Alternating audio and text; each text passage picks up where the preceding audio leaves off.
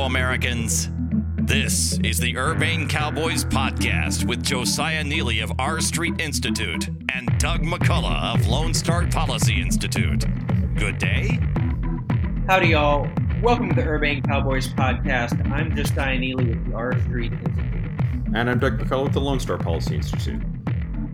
So, there has been no shortage of news over the last weeks and months but uh, sometimes you know things things have gotten to the point where major stories are crowding out other major stories, and so we wanted to talk today about what is happening, uh, particularly along the uh, border between India and China and conflict between those two countries, and then what is talking going on in India generally.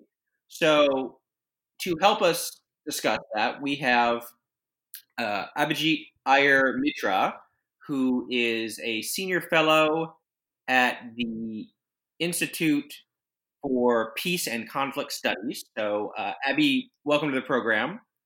Thanks for having me on, Josiah. Yeah. So, why don't you start by just giving us a little bit about uh, your background? You're there in India. Uh, so, just maybe for our listeners, just a little bit about you know who you are and your general perspective on things. Sure. So uh, I work at a think tank in Delhi. Unfortunately, most think tanks in India are event management organizations. Thankfully, the current organization that I work for is not. We actually get to do proper research. But born and brought up in India uh, to parents who were both bureaucrats and you know like most former colonial countries america is no longer a former colonial country uh, bureaucrats have uh, excessive powers in india. And um, so i grew up all over the place uh, in moscow when it was still the ussr and then in vienna and things like that. Um, and for my college i moved off to australia and lived there for about 12 years before returning to india joined a think tank uh, done lots of stints in America at uh, uh, Los Alamos, uh, sorry, at uh, Albuquerque in New Mexico with uh, the Sandia National Laboratories, and yeah. then at the Stimson Center in DC. But mostly I operate out of Delhi. And politically, I'm kind of pro market right. Um, yeah. Right. Your, your uh, Twitter account says that you're to the right of Genghis Khan, I believe. Yes, I am because um, in the Indian context, uh, the right is so far left that uh, Lenin would pass off as a right wing reactionary in India. So uh, it's all relative, as Einstein used to say. Right. Yeah, I was just gonna say I don't know what Genghis Khan thought about, uh, you know, uh, government healthcare or anything like that. so, so who knows? Um, okay, so obviously there have you know uh, there's been long-standing tensions and border disputes, I guess you could say, between China and India mm-hmm. uh, that have flared up periodically, uh, sometimes even resulting in in a war. I, I believe in what the the last time the world's attention uh, was kind of distracted by major events during the Cuban Missile Crisis, uh, India and China stuck a war in there between each other, uh, and so maybe you could just tell us a little bit about what, what is the background of the the dispute. You know, why is there conflict there uh, in this border region, just historically? Okay. So it starts from two different points of origin. The first is the British point of origin, where they did not want clear borders on the east because they were an expansionist imperialist power. And the more vague you keep borders, the more you can annex later on as and when it makes sense, uh, even though they were cartographically speaking very literate.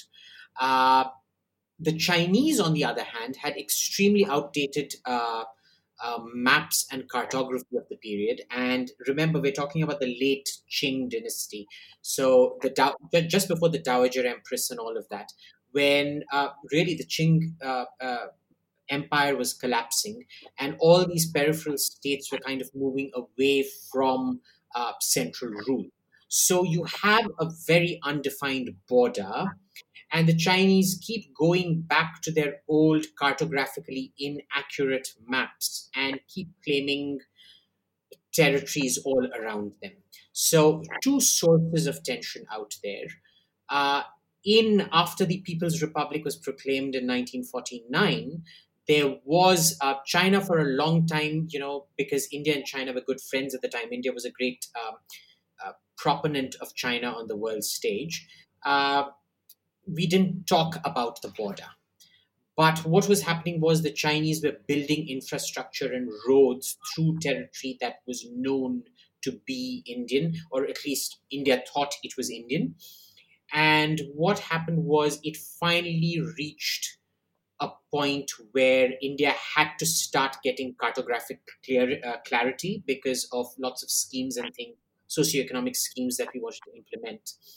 And that's where the trouble really starts because we found that a lot of territory that we claimed unambiguously to be Indian, uh, inherited from the British, uh, was under Chinese uh, control at that point of time. Uh, we tried, you know, pushing it under the carpet, pushing it under the carpet. It, it was a problem right starting in 1952. Uh, our reaction, like to all security problems in India, is to be like an ostrich, push it under the carpet and pretend it's going to go away. It did not. And the point of reckoning came when, uh, you know, just during the Cultural Revolution or just before it, Mao Zedong went into kind of uh, quote unquote retirement.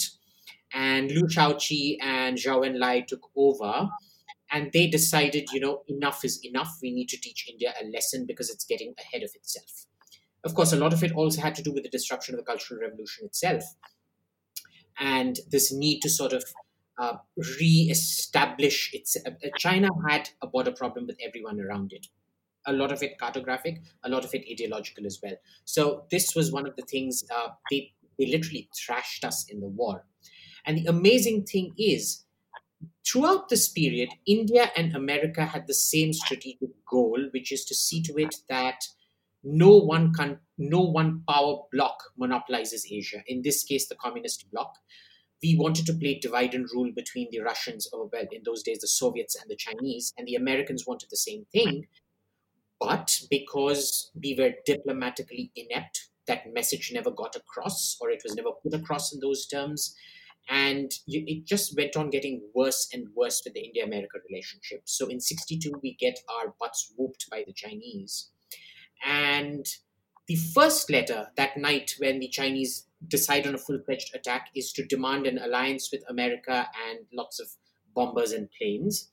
The second letter tones it down and says, Oh, you know, we don't want an alliance. And this is sort of the kind of sadistic Schadenfreude that's been part of Indian foreign policy over and over again. The way Kennedy described it was that Mao Zedong just keeps slapping Nehru over and over again, and Nehru pretends he hasn't been slapped. Uh, and that is still the problem. Uh, even after the clashes that happened on the 15th of June, a few days back, when 20 of our troops were killed by the Chinese, we still, you know, there was an article written by a former national security advisor that came out saying non alignment is good. We don't need America to solve our problems. This is the kind of self delusion that we live under, that being a third world agrarian country, we're still a world power, even though China is what 10, 12, 13 times bigger than us in terms of GDP. Uh, maybe less, but it's a huge uh, it's a huge power differential. Um, so this I just want to just establish a little bit more about uh, the nature of the disputed region there, because my understanding is this is obviously a very it's, it's very remote rural area. There's not really much there. Mm-hmm. Uh, and are there? It's not like it's not like there's oil there, right? If you, if you know what I mean. Like there's not doesn't. It, correct me if I'm wrong, but it doesn't seem like this is a hugely economically valuable region. Uh, no, it isn't. It's uh, it's it's just literally barren land with no economic value. Uh, right there, you keep getting every two years, there's always a report that I read saying massive uranium deposits found, massive gold deposits found. Nothing ever comes of it. It's just complete nonsense that the government of India just keeps putting out every now and then because there's no natural resource exploitation happening anywhere in that area. Yeah. So it's it's basically a pure, um, you know, it's a matter of, of, of national sovereignty, right? I, I, would suppose on on both sides, as it were, uh, that you know you just don't let. Well, you know, if, if it's if it's yours, it's yours, right? you know, exactly. I mean, it doesn't actually have a uh, foundation in uh, natural resources or even the people's memory. The Chinese have no memory of this region. India, has never been part of the national psyche of India because Tibet was always a very distinct cultural entity. Ladakh has always been different from Tibet in the sense, but it's been tied to that Tibetan whole, you know, the Himalayan Buddhist kingdoms like Bhutan, Sikkim, uh, uh, Ladakh was exactly like that, uh, distinct from Tibet and yet culturally very similar to Tibet. They're ruled by different sects of the same uh, Buddhist um, uh, order, the Tibetan Lamaism, but you know, there's the red sect and the yellow sect. Uh, uh, the Dalai Lama is the yellow sect. I think Ladakh is the red sect, and Bhutan is some other sect of all of this. Uh, the names are just too tough to pronounce. I'm not going to pronounce them. I'm sorry if that comes off as very culturally insensitive, but just really tough to pronounce. I'm not going to criticize someone for, for finding foreign names hard to pronounce sometimes. So. yeah. Uh, the thing is, it's it's seen more about setting precedent. If China sees it as if we give up on these territorial claims, uh, what then happens to all our other territorial claims and our maritime claims and things like that? For India, it's the exact same problem. If we give up this territory, what happens to all our other claims? Because then everybody because we've got border issues with everyone around us. Bangladesh has been sorted out but pakistan as you know is a huge problem. Uh, sri lanka is also sorted out but it keeps coming back to what happens after this thing. If you set a precedent once it can be repeated over and over again. So what's so I guess talk a little bit about this this idea of the line of actual control and how how different would that be then say uh, India's perspective of where the border is, and maybe China's perspective of where the border is? I'm assuming that it's somewhere something like a compromise where their actual control is. But talk about that a little bit. Yeah. So if you look at what was the state of Jammu and Kashmir, think of it as a St. Andrew's cross, and Kashmir uh, and Ladakh would be the top right hand corner of it, at least the top right hand that's been uh, taken away by China. Now, what happens in all of this is the way um, this geography plays out is it's always there was always internal tension in Jammu and Kashmir state, which is that you had the western part, which was heavily populated, but the eastern part, which is Ladakh, that had most of the land area, and they always felt discriminated against by the Kashmiris. So last year, we sort of bifurcated the state, made it into two union territories. Union territories, basically, like say Washington D.C. Uh, it's not a state. You come on the like you know. There's all those DC plates uh, that say, uh, car plates that say uh, "vote." Uh, we don't have a vote or something like that. I forget what it is. Station without representation. That's it. So it's yeah. kind of uh, not not exactly they do have representation, but it's kind of like that where they don't have a state uh, legislature uh, or a state capital, a state senate or something like that, and uh, that's the way the uh, geography of this whole thing works. But it was also two very very distinct, three distinct cultures in the former state of Jammu and Kashmir. There was here Ladakh is kind of half Muslim, half Buddhist the Muslims are again Tibetan stock, but they are Shia. So in Kargil, for example, they follow the Twelver, the Jafri sect, which is the same as Iran.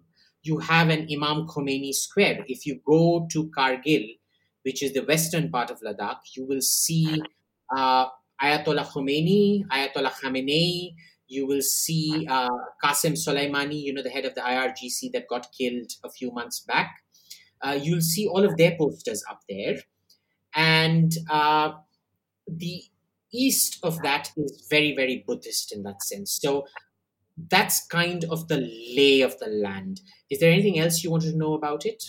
Well, I also saw that uh, as I was reading up about this skirmish, that uh, this area around the this line of actual control, the the uh, the contested area, that the, both sides, that China and India, have agreed that there won't be any uh, weapons, there won't be any guns, there won't be any explosives, and that the most recent skirmish was actually sounds Stone Age, uh, clubs, stones, clubs with nails in them.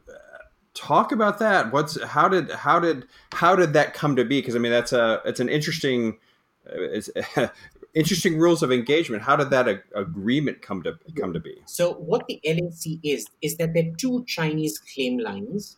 Uh, the first is further to the east. It's called the 1959 claim line. That's when China formally claimed that right hand top of the St. Andrew's Cross and they'd already settled down there. And then there was the 1961 claim line, which was something like 20 to 40 kilometers, depending on which part of the border it was. It was 20 to 40 kilometers further west from the 1959 claim line, which just shows you how concocted the Chinese maps are in that sense. They just keep making this up as they go along, kind of thing, right? Now, when uh, the war started in 1962, uh, 19, the 1959 line was where they already were.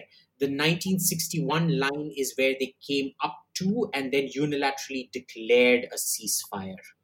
Uh, that has become the line of actual control. Neither country demarcates it on maps because it's kind of like a negotiating position. When you go in for final status settlement, they want the room to gain more territory, so neither country marks it out on maps. In fact, our soldiers who patrol out there aren't given the maps because just in case they get uh, you know, uh, captured or something, the maps will fall into their hands and they'll know what our claim area is.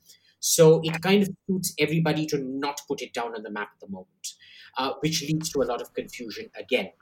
Uh, the weapons agreement, now, it, it, it was always a lethal border right well, up to 1970. Could, could, I, could I just go back for a second? Because you said, so they can't have maps because if they're captured by the enemy, the enemy would find out with the, what the claim area was? Exactly, yeah.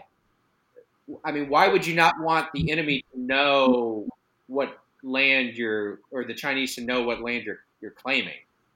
because it's an unsettled border. And once you publish an official map, uh, it's seen as, in cartographic legal terms, it's seen both as accepting the border lies somewhere, number one, and number two, it gives away your negotiating position that you mm. believe this is what it is. I'm not saying that this is what it actually is, but this is the Indian government's belief. It is also the Chinese government's belief. Which is why the rudimentary maps that our boys get, they are always fudged and doctored with, and they keep getting given different maps every time, so that even if they get captured and tortured or something like that, uh, they will just keep giving jumbled information that does not make sense. Yeah. So, so actually, even more complicated. Yeah, so it's it's not simply that China and India disagree about where the border is, mm. but uh, to some extent, China and India themselves won't say exactly where the border is, right? Because correct. Uh, it's important here to separate border from line of actual control. China has its version of where the international border is, which is about 100 or so kilometers inside Indian territory. Uh, India has its own definition of the international border, which is what, uh, which is the only thing you're allowed to publish on uh, official maps. It's a crime to publish anything in India that does not show uh, the Indian claim line as it is out there. The line of actual control, though, is a ceasefire line, which neither side wants to demarcate. Okay. So it's, it's somewhere between each person's claimed international border, more to the advantage of the Chinese than it is in the advantage of India. Right. You know, from a, from a negotiating perspective, you know, as in my day job as an attorney, we often have conversations with clients talking about issues that are really important to us and others that we say, this is a hill that I'm not willing to die on. And in this situation, that's very literal. if you actually have, you know, a, a map that you've given to your soldiers that you've indicated this is a this is a hill, this is an area that we're willing to militarily defend, and that falls into enemy's hands, then that really does change the the uh, that really arms the enemy with information about what you're willing to defend and what you're willing to basically allow them to just aggressively take. So I can see from a negotiating perspective that that's very important. Yeah. Uh, coming to the weapons out there, we are actually allowed to carry weapons, but we carry our guns facing down with the magazines removed.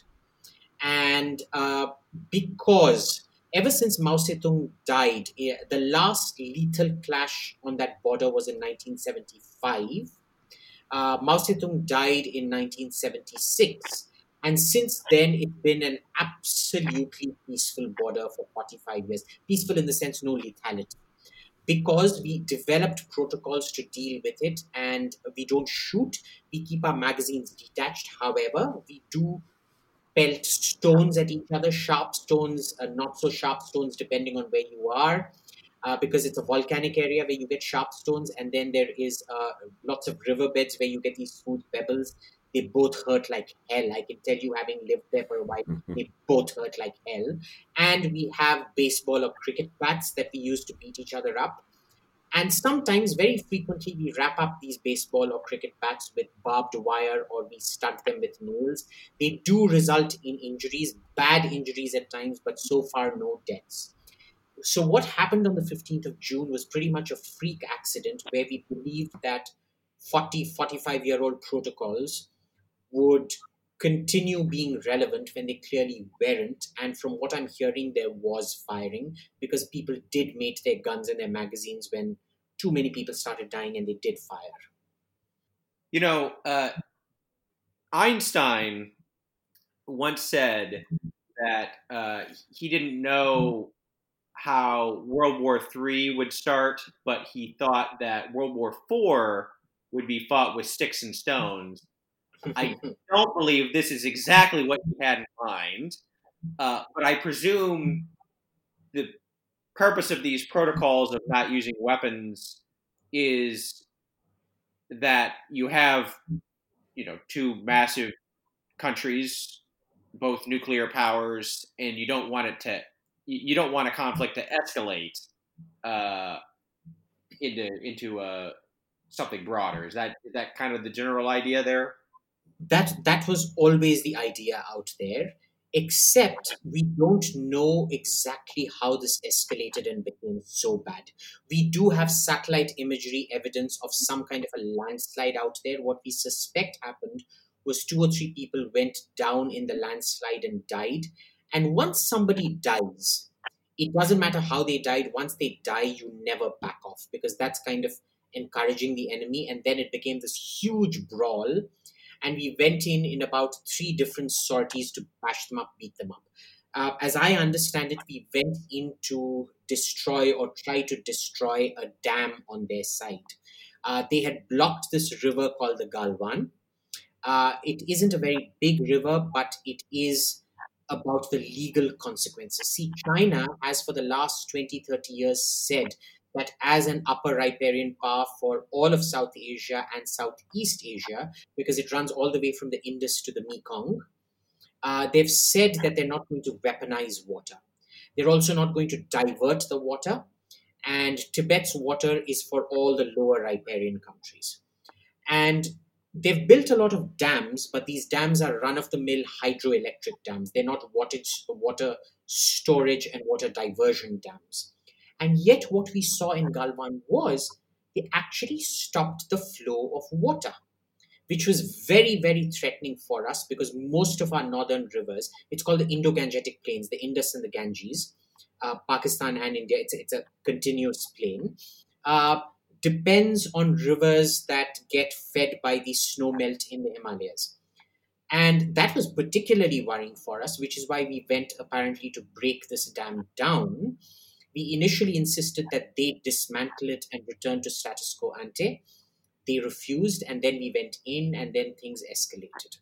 Uh, it is important we did that because I think it's the first time in about, what, 40, 50 years that we've actually stood up for ourselves and said enough is enough. Otherwise, they just keep pushing us around and we just keep taking it and pretending nothing happened.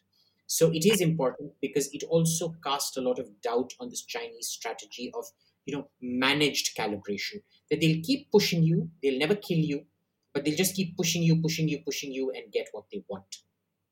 And here, both by dying and by killing, we kind of said, you know, basta, enough is enough.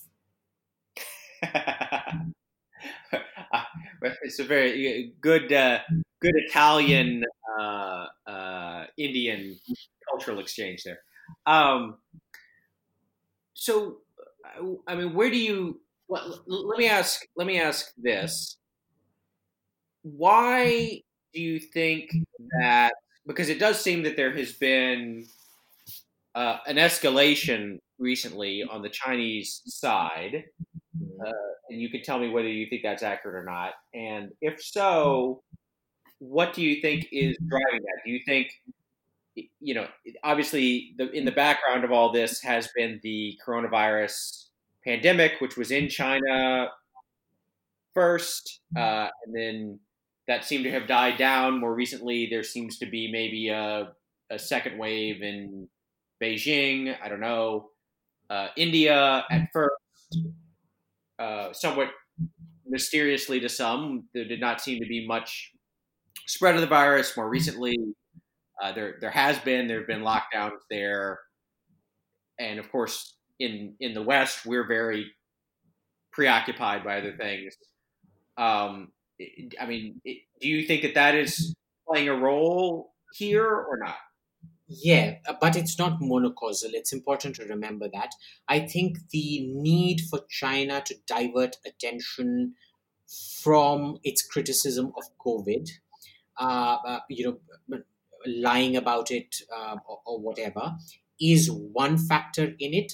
But also the weakness of all the surrounding countries because they're dealing with it is another factor in it.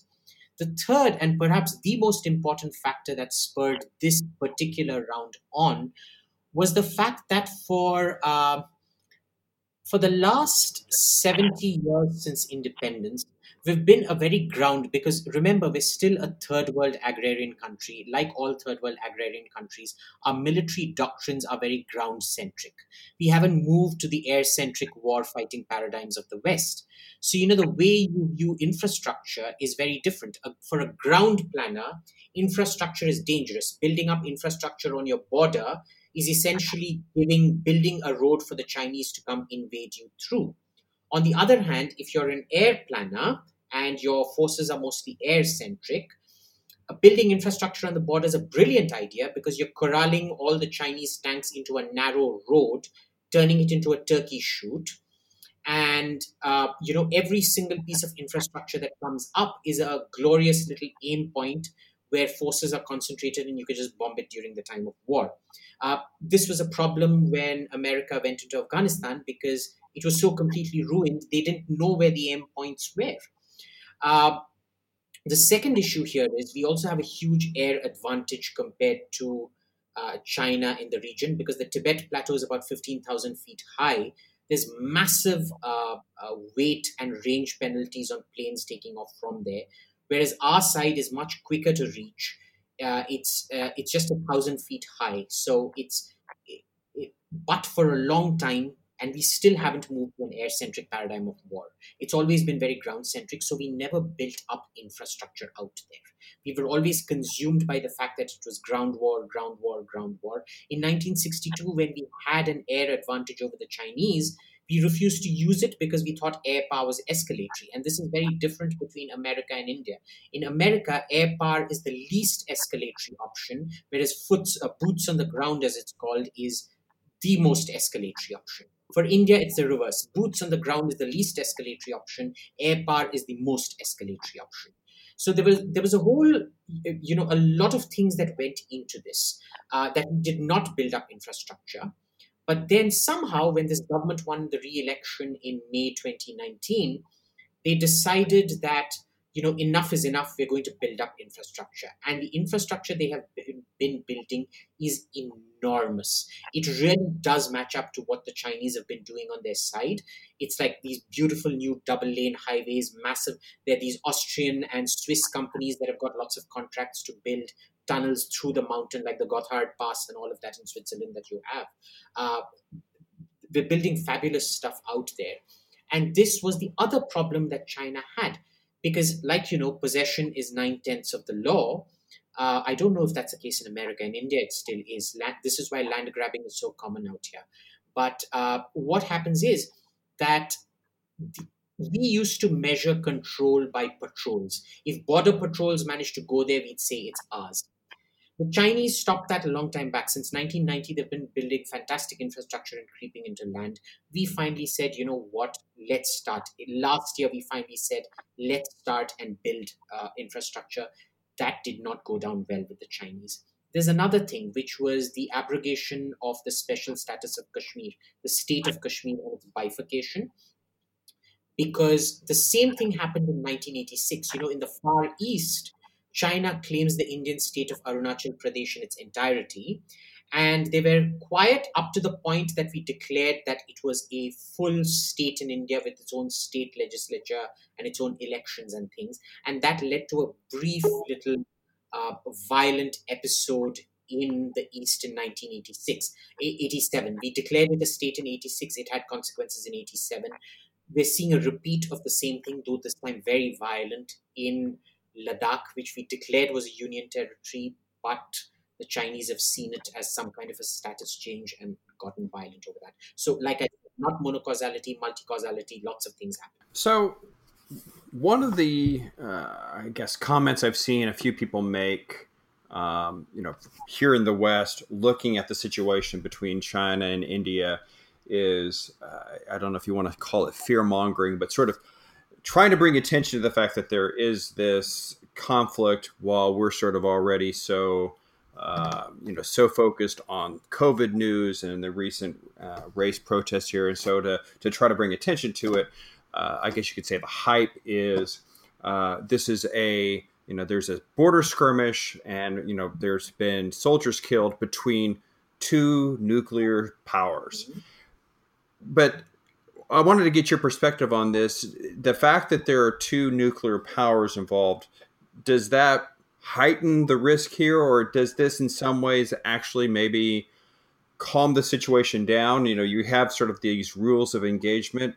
Is because both power because both countries have nuclear capabilities, does that maybe keep both countries somewhat in check? What's your perspective on that? Um, so you know this. Um, in Asia, nuclear deterrence has never been the way nuclear deterrence was between the USA and the USSR.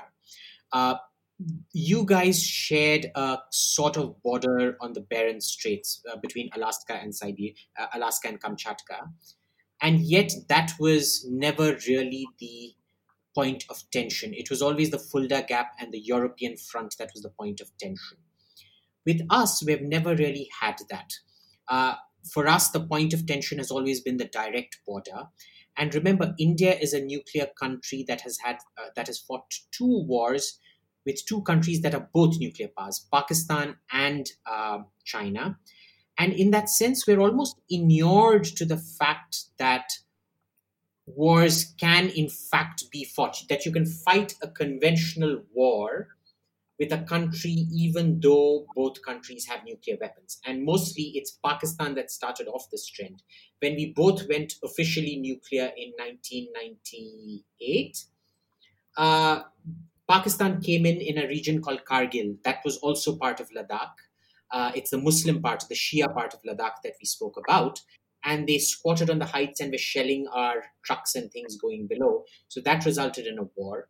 Uh, it was a full fledged war. We used our fighters, they used their fighters, and all of that. Just recently, last year, we sent a few Mirage 2000s deep inside Pakistan to bomb a terrorist camp. So, uh, this concept of nuclear deterrence is very different in South Asia. There's this belief that you can fight a limited conventional war under the nuclear umbrella. Uh, for me, that's alarming because I'm very occidentally trained. I'm not orientally trained in that sense. So for me, it's always every time something like this happens, I start panicking. But everybody in Delhi is perfectly calm about it. Uh, it it's almost surreal in that sense. But there's no belief that it either prevents war or enables war. It sort of just exists. Nuclear weapons just exist in the background. Let's talk a little bit about kind of China's broader strategic perspective, because as you had said, uh, traditionally, back during the Cold War, India they wanted to be kind of not neutral or non aligned, right? Uh, not certainly not allied with the United States. Yeah. Now, of course, we're in a very different situation where you have a rising China. Uh, the Soviet Union is gone.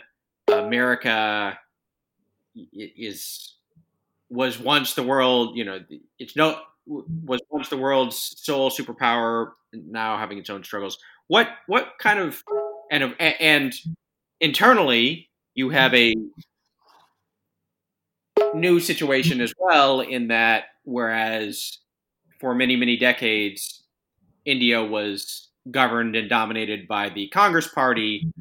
Uh, now you, have uh, with, with, Modi, it seems like there's been a turn um, in a very different direction uh, potentially. So, what is what what is kind of the changing strategic perspective of India, and what how do they how do they see themselves fitting into kind of the world stage or system of alliances or anything like that?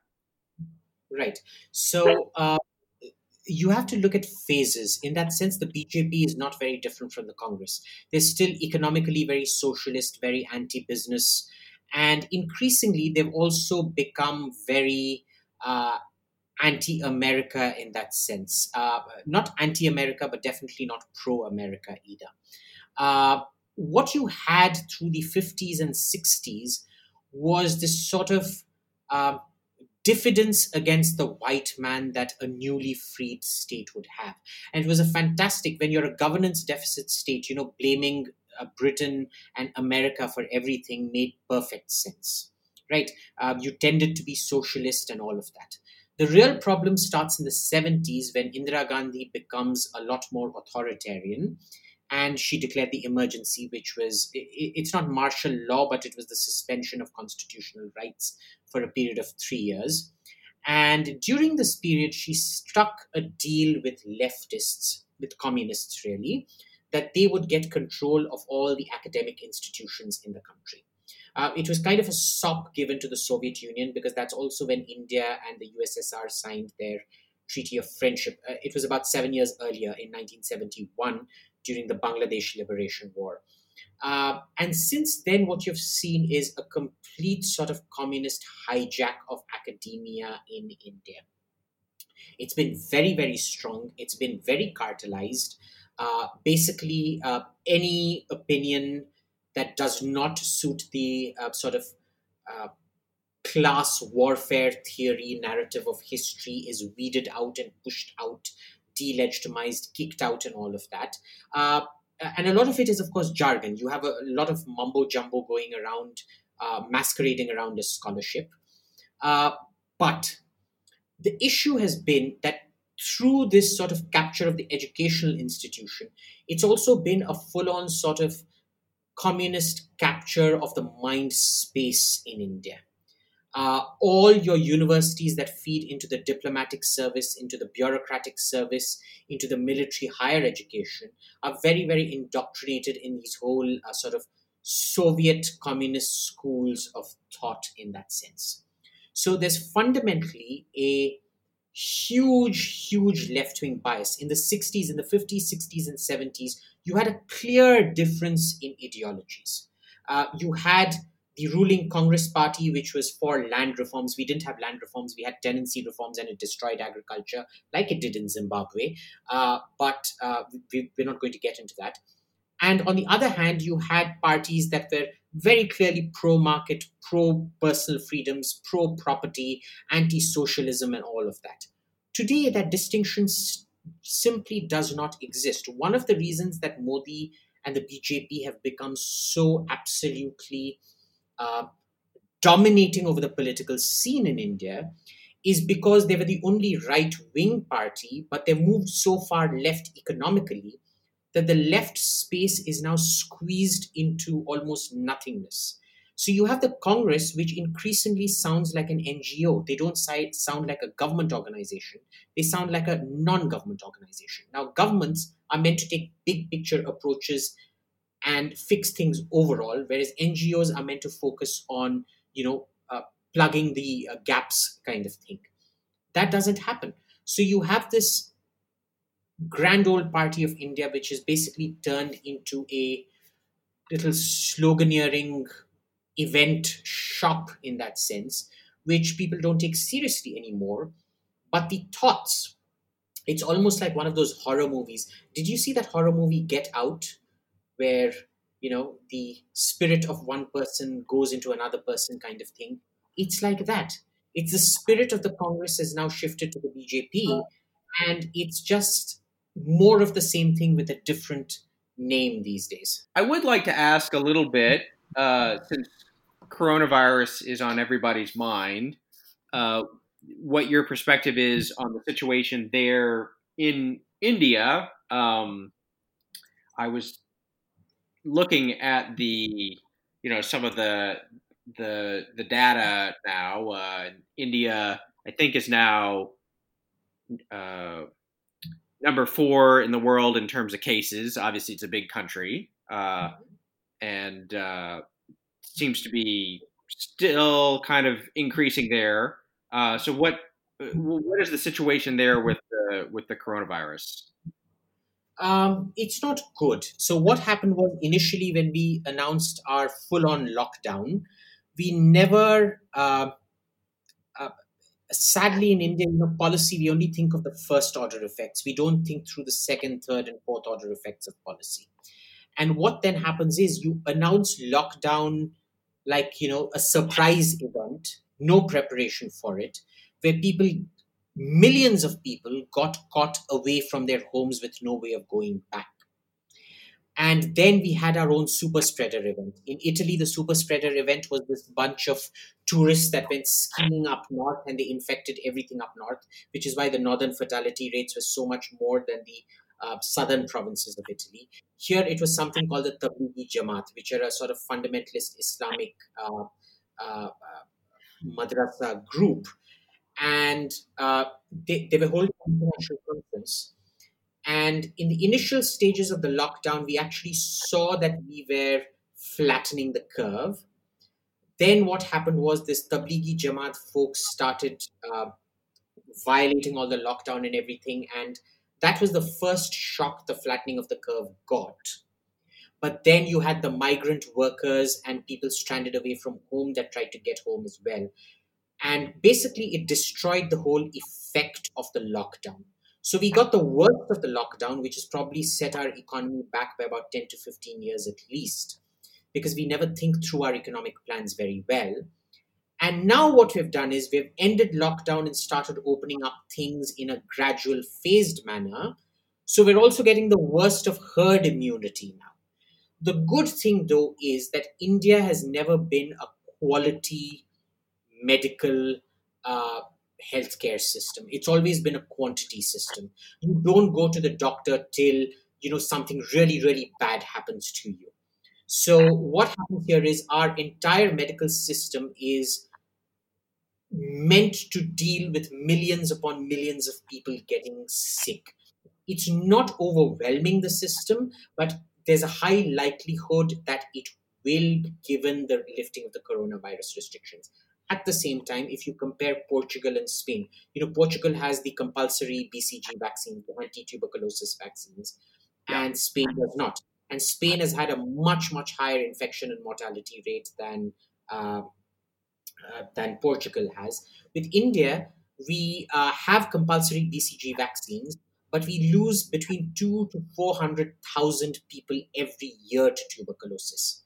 200,000 to 400,000 Indians die every year from tuberculosis.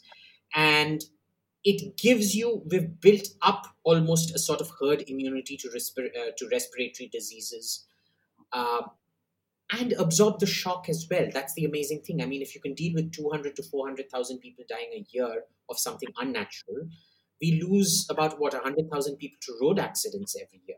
So this lockdown was more damaging to the economy than the lifting of lockdown is going to be, even though it's not going to be very nice. Yeah. Well, if it makes you feel any better, uh, America, we seem to have made some of the same mistakes in terms of lockdown and then uh, getting rid of it before suppression and it coming back and uh, where we are right now in Texas may be one of the epicenters of the second wave. Uh, who knows? But um, it doesn't make that doesn't make me feel any better. But look, you you have a great tradition of freedom of expression and movement. In India, we don't. So I, I don't know if it could have been sustained in America for much longer. Uh, before the Supreme Court kind of came in and said, you know what, lift all these restrictions now. In India, we've kind of, um, let's just say, freedom of expression is sort of a negotiable in India.